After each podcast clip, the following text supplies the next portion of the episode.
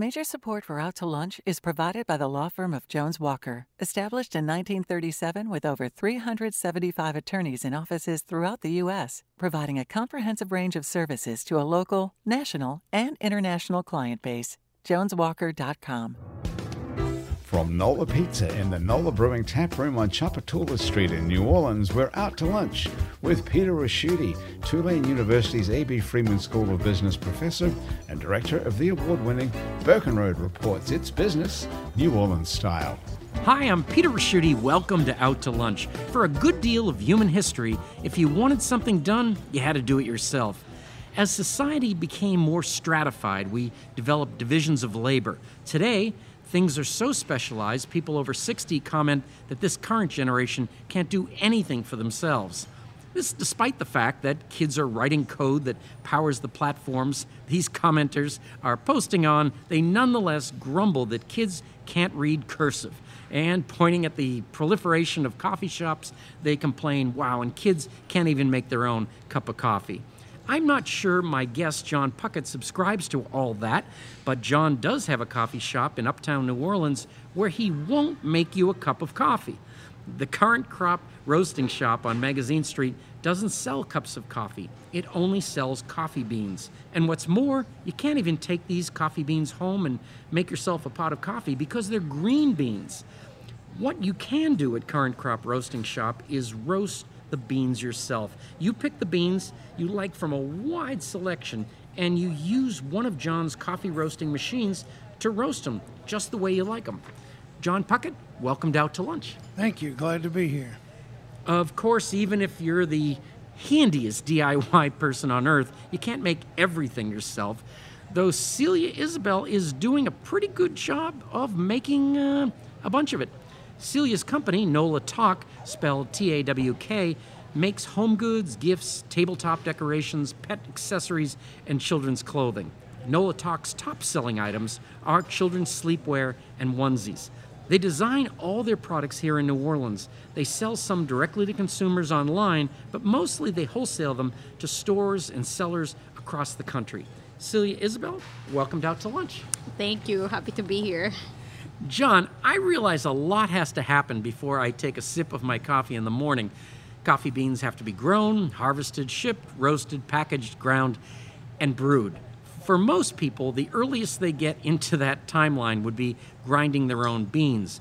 But you're inviting folks to go one step earlier and roast their own beans. I would have thought only a serious coffee connoisseur would need to select particular coffee beans and roast them themselves.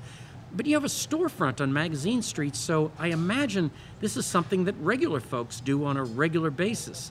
Maybe you could start by explaining why. What does an average coffee drinker gain by roasting their own beans? Well, I didn't know this market existed at all till I bought an e commerce company that sells all over the world to home roasters. And so my bankers and marketers would ask, How big is this market? And I'm like, We have no idea because it's just growing exponentially.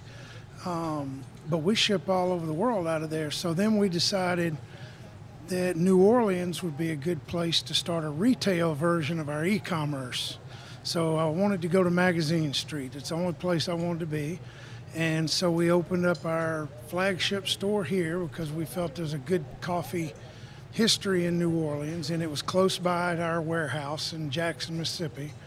So all of our coffee beans are traceable back to the farm that they were grown on. And that's how specific we get on which beans we get, we buy. Um, the traders that we deal with, we deal with about six traders, and their reputation's on the line also. And so, Catherine who runs our operation here, she is a Q grader, which is equivalent to a wine sommelier. So she's always getting samples from farmers, Burundi or Rwanda or Colombia, to try. So she cups coffees and scores them and determines what score that we can, if we're going to buy it and bring it in or not. Well, that's so uh, we another can, degree I could get. So we can trace today I brought down some coffee. We were having a question about flavoring in Jackson, the taste. She's going to cup it and we can trace that all the way back to the exact to the lot number on that farm to if there's a problem with the coffee. Now, Celia, you launched NOLA Tawk in 2010, so you've had a successful business long enough to be described as established. You started out selling New Orleans themed kitchen towels. Today, you have a wide range of products from Christmas tree ornaments to dog toys, and you specialize predominantly in children's clothing. Your business is mostly wholesale, which means that you add a new item and you have to be able to deliver lots of them. And stores typically buy a, a long way out, uh, six months, maybe maybe even a year. So NOLA Tawk is obviously an operation that runs on planning and logistics. What's your method of deciding what to add uh, to your line of products? What we normally do is we have two showrooms. Um, one is located in Dallas, and the other one is in Atlanta. And we uh, do all the designs. Then we get all of our, they're called strike off, it's kind of a sample. And we send it to the showroom. So stores go and buy at least six, if not a year in advance. So we get pre order. So that helps us plan ahead of time how much or how little to order or which prints are more popular than the other ones.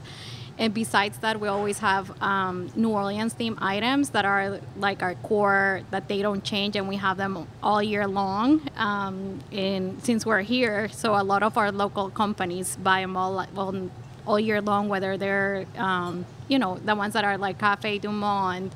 We have a print for them um, and several local other stores. Now, one of the things I was thinking when I was doing the research for this is that Dallas must have been chosen because that's the big showcase every year, right? Yeah, we have it there. That is the biggest one. Uh, that there, well, most southern stores like to go there to the Dallas one. So yeah, that's the main showroom. But we also have it in Atlanta, and we're trying to expand to Las Vegas. John, you've got what is it like 70 beans? I mean, uh, I guess people want that kind of selection. It seems I, I would be stunned and didn't know what to order. Well, our e-commerce business carries 150 so wow. narrowing it down to 78 the architect only let me have 78 so narrowing it down was a tough decision between all of us on which ones got to come down or not which beans made it. So um, it is a hard choice. It's one of the things we weren't prepared for is the customer walking in and being overwhelmed so we have them all in an area called the Bean Library, as the architect and designer came up with. And it's basically like a library, and you go in, and all the beans by region, and it's overwhelming. And and we didn't realize we thought we weren't serving enough beans, selling enough of them, by only having 78. And now we, you know, we could get by with 30 just about probably because it's overwhelming. But the longer we've been open, the more people's knowledge and taste and all has grown, they want to see 78 coffees. And then, you know, so it, it's it's a hard decision to make, but we help them. You know, we, customer service. We have all our people are trained. All of our employees right now, and we've been open six, seven months, are customer or people that were customers of ours. So we can help you when you get in there, whether you like low acidity or more fruit or chocolate. Or, you know, it's so we, we do, our staff's trained real well, and then Catherine's got the credentials that she trains them all real well with that. Celia, one of the factors that goes into your business here is your, it's organic cotton. It's the um, can't remember the name of the uh, the ink. Water-based ink. Water-based ink. You're really all in here. Um, were you like this from the very beginning, or has it evolved?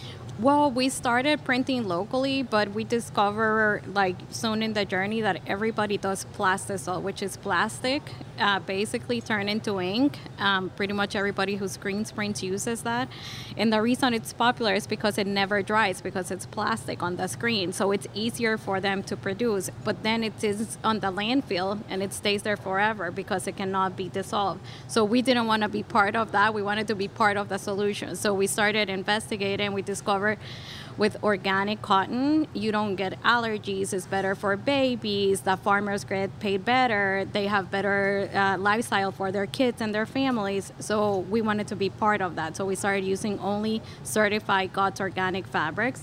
And then we looked into inks, and there's something called water based inks that if you put it in the landfill in a few days, it'll dissolve. So you're not uh, contaminating the environment and that's how we started. And then our packaging is eco-friendly; it dissolves too, and uh, we try to do as little plastic or as little contamination as possible, and try to bring to life the designs that we like and want to give to our customers. John, we've had people on the show that were bookstores that added a bar. Then we've had um, pickleball uh, facility that added a bar, and you're adding coffee cocktails.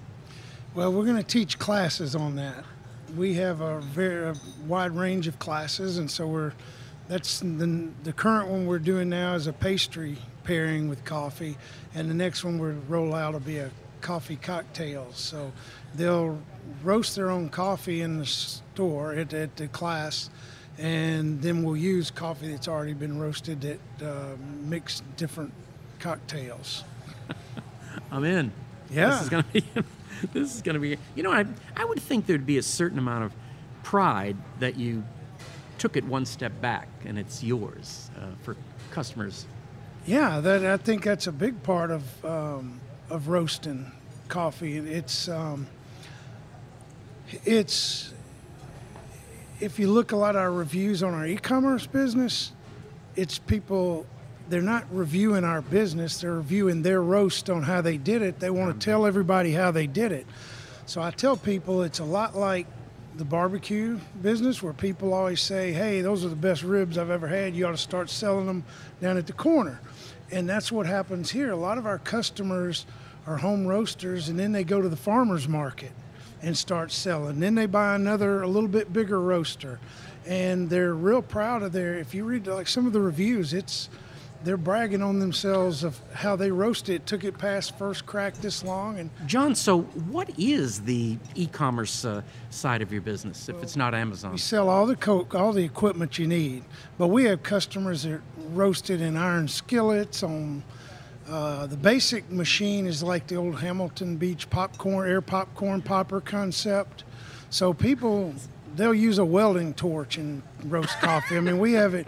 Then we have people with the fanciest fireplace, you know, rotisserie and all that. But we do sell all the equipment that that it's uh, that roasts. So our e-commerce was strictly online, and we decided we needed a retail version. Catherine was teaching people over the phone how to roast when they'd buy a roaster, and I said, why don't we go down and create a school where people can come in and sit down and learn to roast themselves. So a lot of the people that come in and roast themselves at our store end up waiting on a holiday or Father's Day or whatever, uh, Christmas holiday, whenever, for to buy a roaster. So they come roast on our roasters until then and wait till their family will buy them one at the holidays. John, uh, New Orleans is like the you know the, the beginning of the coffee trade. Everything happened here, and it's also a very always a very peculiar market for products. To what did you met up with here? So one of the things we've learned is, beside chicory, all the tourists come in want chicory for their coffee, which we have, but when you come in, there's a display that shows the different roast of coffee, and a friend of mine came and looked at it, and he said, "Well, French roast, that dark, that's the only way to drink coffee." So Catherine took him, got the same coffee, and roasted it city, city plus, and a French, and let him over the next couple weeks try the coffee and see the different flavors that come out at different roasts and what he's been missing all this time. And so I would tell you that most of the people from New Orleans that come in and say, "Well, I want that French roast dark. I'm going to do mine that way." They come in. They, I think, a lot of people have moved more toward the medium to dark, medium dark roast, and because they're realizing the flavors they've been missing, because each roast has brings out different flavors of the coffee bean. And John, I've got to ask you. People probably go into your shop thinking they're going to get a cup of coffee, and then are shocked. And do they turn around and leave, or do they? That's a good question. Fifty percent of the people stay. Um, first group, the women in Lululemon and coming in from yoga and cycling, they're leaving. The other people that come in and you've aroused their curiosity decide to walk through, and our staff is great. They'll get you interested. It doesn't take long because the smell in the building is great, and um, and we'll 50% of people stay and end up taking coffee home for the night. You're listening to Out to Lunch. I'm Peter Ricchiuti. I'm talking with John Puckett from Current Crop Roasting Shop on Magazine Street, where you roast your own coffee beans, and Celia Isabel from New Orleans women owned lifestyle brand NOLA Tawk, spelled T A W K. We'll continue our conversation when we come right back from this short break. Support for Out to Lunch comes from Adita Corporate Staffing, Basics Swim and Gym, and Basics Underneath Fine Lingerie, Infinite Health Integrative Medicine Center, Michelli Weighing and Measurement, Calibration Services and Measurement Equipment since 1947. New Orleans Ice Cream, available in select grocery stores, and Rev Realtors. You're listening to Out to Lunch. I'm Peter Ricchiuti. I'm talking with John Puckett from Current Crop Roasting Shop on Magazine Street, where you roast your own coffee beans, and Celia Isabel from the New Orleans women owned lifestyle brand NOLA Tawk. Celia, I keep thinking uh, we've had a lot of people that are retailers on the show. You have a situation where um, you're wholesaling it, and then you're also have it in stores, and then people can buy it online. Uh, is there any conflict between there? Uh, do, you, do you establish, for instance, what the price has to be? Or? We do suggest, but some people are higher. Some people go by what we say. But we do have um, what is called zip code protection. So within three miles, we guarantee that nobody within three miles of your specific address will have the same product to make it more special. That way, you don't see it in every store. So we do offer that. And of course, what does TALK stand for? I'm sorry, what? T A W K. What is? Oh, because it was. Um, I started in 2010, and then there was a radio, a, a talk show called NOLA Talk, spelled correctly, T A L K. And I didn't have a name prepared, and I was with like the person helping me like open the business and everything. And he's like, "Don't worry, I'm gonna get it. I'll just do T A. It'll be uh, pronounced the same, but it'll be spelled different, and it's very New Orleans." So I'm like, "Okay," so that's how I got it. Oh, just on the spot. Celia, obviously you did a lot of things. You had the towels, the kitchen towels. You had some other products. But what kind of got you onto the onesie market? Uh, you know, I see onesies with cute phrases on them and such. How does that market differ from the other things you're selling? Well, we actually started with the pajamas, and there was nobody doing New Orleans themed ones when we started. So that's how we became known. Like we would. Uh, we did our first batch and then it sold out like within hours. So then we started bringing more and they would sell quickly. So then we started with the onesies. And then the onesies became just as popular as the pajamas, but we really started with the sleepwear.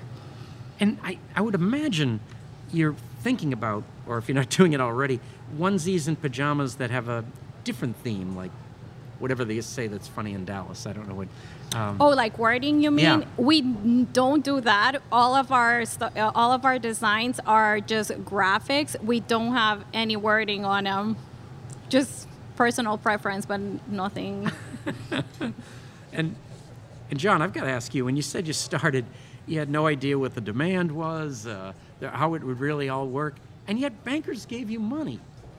Uh, I don't. Did you know secrets about them, or how, no. what was the edge there? I'm pretty leveraged. no, it, it's um, you know, it, it, it took some work to get them on board, but but you know, current crop being a new concept, and no one else is doing this, that um, a lot of people wanted to buy in to uh, you know look at possibility of franchising uh, it's got a good possibility for that. And so I think that's what some of them, the people that invested in, looked at. But most of it's my money. And, uh, and the bank, Bank Plus, is, uh, got a, they own a little bit of everything I have right now. So, but no, we, we had we didn't have any problems, and it was before the interest rate hikes up right. to this point. So we were very lucky there. Um, but we were I think we're disappointed more that there are no small business nothing but the SBA to get loans through. There are no really good state programs in Mississippi or Louisiana to offer emerging business, small businesses money, and it, it is a problem um, for that. And I wish there was more of that. And you launched in Mississippi because that was home, and then I guess you used to come to New Orleans a lot. Yeah. So this is, uh, and you mentioned scaling or doing something like this. Once you get the kinks out of it and you you know all of this, I mean, it seems very scalable, doesn't it? Yeah, it is. It, it a lot of the costs can be spread out if you can do that. And yeah, the, the cost of the next one would not be anything near. But here we wanted, you know, we wanted to be New Orleans, so we got an old double shotgun house. Oh, it's great We looked two years before we did it because we wanted exactly what we knew what we wanted, and we weren't gonna do it if we couldn't get what we wanted. And so we, we it took us a good while to get it, but we finally and we got what we wanted. And you know, so now the picture, the, the sketch of the building is kind of our, that's not our logo, but it's our image that people really like to get the t-shirts with it on and they, you know, it's very New Orleansy. So that's what we wanted. So And Celia, what about um, you've, you've got everything down? Obviously, been doing this for 12, 13 years. Are there still some things that stick in your craw that are just still problematic, and you wish you could get through them? What are, what are the worst ones? uh, worst thing that happened at the beginning uh, we had a manufacturer and all of the trims when they were washed they weren't lab tested uh, the samples were lab tested but when we get the, the bulk order it wasn't and they would all stain and so we had to recall them all and get I mean, it, it's embarrassing as a company to have to do that, but it only happened once, and we learned our lesson. There's uh, so more checking and uh, yeah. and resilience, right? I mean, you could have folded up the tent at that point, but you didn't. No, we didn't. we kept going. Then we learned about there's um, all sleepwear is regulated by the U.S. Sleepwear Commissions, and they have specific rules. So we learned more about that, and just little by little, the more you do it, the more you know what you're doing. And I would imagine you are, and I think of like saints themes and such. You're kind of um, you're kind of governed by seasons. We are. So even when we do SEO optimiza- optimization on our website, it's like it's constant. Like you always have to be doing it um, because it's not like a pro. It's not coffee that it's always going to be the same.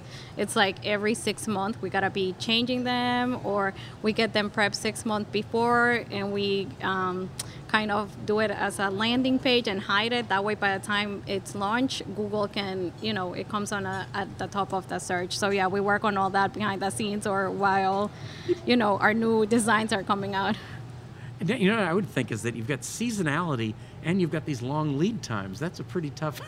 That's a pretty tough road. yes and at the beginning we were doing um, air freight and we got to the point that we we now do it by ocean freight which is better for the environment as well but yeah it took a long time to get from there to now but now we know what we're doing And John, what about uh, you know here in the coffee business? Before that, you know, you had it online, and then you have a store now. What were you doing before coffee? I was in a large family business in Mississippi.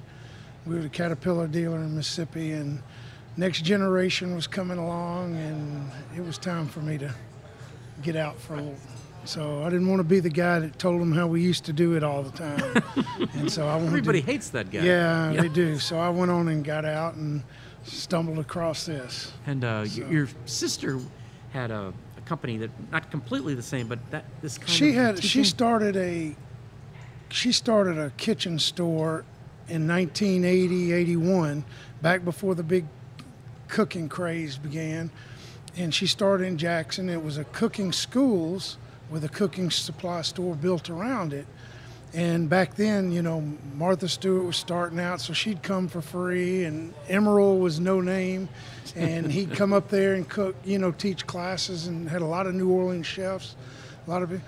And so when i was thinking i said that's what i came up with catherine. I was telling her why don't we go build a roasting school with the cooking with the uh, coffee supply roasting supply store around it and go that way so that's that's how we came up with the concept. Well, I'm glad you said it that way because I was telling people who was going to be on the show this week, and I couldn't quite explain in like eight words what what the store was about. Well, when we're doing, we're trying to really focus on classes because when the class, when you come to a class, then you're going to go over to the bean library and just get lost in looking at all the beans, and you'll know what you're looking for then. Um, so we really, classes are our big thing. And so we found out when we had the art show night on Magazine Street a few months ago, when people, the store was just very busy, and we found out a lot that night. A lot of people more interested in the classes,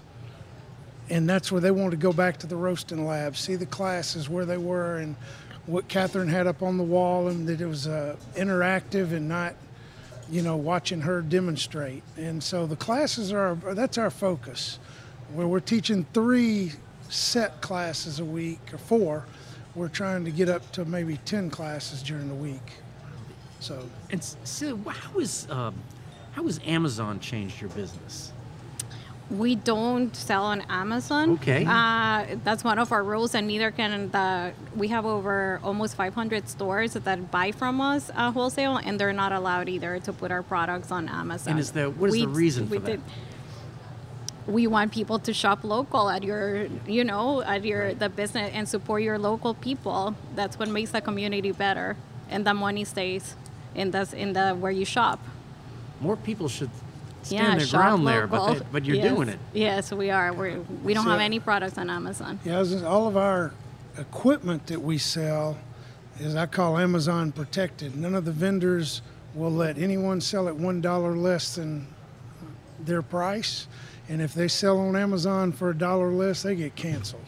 And so we, you can come in and look at one of our brewers or roasters or grinders, and well, I'm gonna go home and look at it on Amazon. You're not gonna find it less price, and if you do, we'll report it. But all our vendor, one vendor tried to get away from that, and all of us in this market blackballed him basically, and it didn't work for him. He lost all his old long-term relationships with all of the people he'd been doing business with, and so he came back begging everybody to start carrying his roaster again. He'd made a mistake. And so, yeah, we're Amazon It's protected that important way. to shop local and support Yep. your local Yeah. stores. Yeah. You know, I think we can all agree it's nice to do something for somebody else. Uh, giving someone a birthday or housewarming present or buying a child a pair of pajamas makes you feel good. On the other hand, it's nice to do something for yourself, like indulging your appreciation of coffee by roasting your own coffee beans. Celia and John, there aren't too many conversations that cover the ground between the two poles of human behavior, indulgence and altruism, represented by coffee beans and onesies. It has been great to meet you. Thank you both for taking the time to join me today on Out to Lunch. Thank, you. you. My guests on Out to Lunch today have been Celia Isabel, the CEO of NOLA Tawk, and John Puckett, owner of Current Crop Roasting Shop and its online counterpart, Coffee Bean Corral. We edited the show to fit into our time slot here on WWNO. You can hear our unedited conversation and find out more about Celia's store and John's beans by listening to the Out to Lunch podcast. You can find and subscribe to the Out to Lunch podcast on your podcast app and on our website, itsneworleans.com. If you want to know what we all look like, you can find photos from this show on itsneworleans.com and on our Out to Lunch social media. These photos were taken today by Jill LaFleur. You can find more of Jill's photos at lafleurphoto.com. Out to Lunch is a production of INO Broadcasting for itsneworleans.com and WWNO 89.9 FM. The producer of our show is Grant Morris, our technical producer is Eric Merle, and our researcher is Maggie Mendel. I'm Peter Ricchiuti. Thanks for joining me. I look forward to meeting you again next week around the lunch table for more business, New Orleans style on Out to Lunch. Out to Lunch was recorded live over lunch at the NOLA Brewing Tap Room, 3001 Tchoupitoulas Street, open seven days a week. NOLA Brewing Tap Room has a wide variety of craft beers and authentic hand-tossed New York style city pizza by NOLA Pizza. More information is at nolabrewing.com. Major support for Out to Lunch is provided by the law firm of Jones Walker, established in 1937 with over 375 attorneys in offices throughout the U.S., providing a comprehensive range of services to a local, national, and international client base. JonesWalker.com. Mitchell Foreman wrote and performs all the music on Out to Lunch. You can hear Mitchell's music anywhere great jazz is sold or streamed, and at MitchellForeman.com. If you'd like to be part of Out to Lunch, to learn how your business or organization can become an Out to Lunch program partner, email info at inobroadcasting.com.